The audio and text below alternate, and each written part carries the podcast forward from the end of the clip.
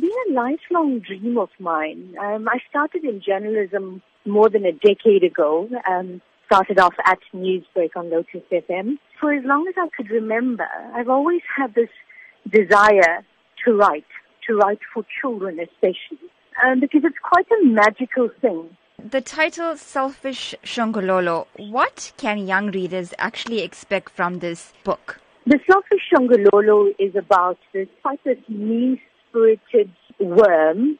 He prides himself on not having any friends because not having any friends means he doesn't have to share with anybody. So he's actually not a very, very pleasant fellow. And the book basically embodies or embraces beautiful morals and values without it being overt or in your face. Because what happens with the Shongololo is disaster strikes one day when he's about to become a meal for, for this very hungry eagle.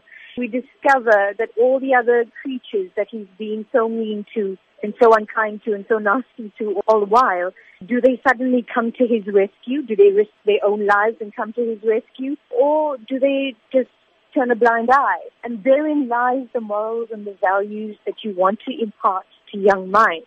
So without giving away too much of the book, that's kind of what uh, the young reader can expect. It sounds like a lovely tale of kindness and compassion. How important would you say it is for, as parents, to be able to impart these values into our children so that they can take it into their adult life? You've just got to look around you now you know, and especially with, with social media.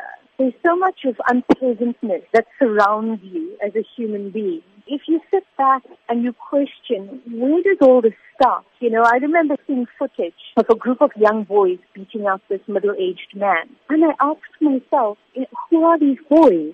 Why do they behave this way?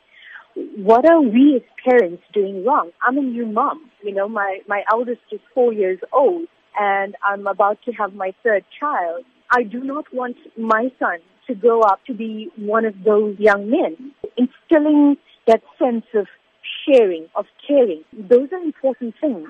And we need to realize that the foundation we set now kind of determines the adults that these children grow into.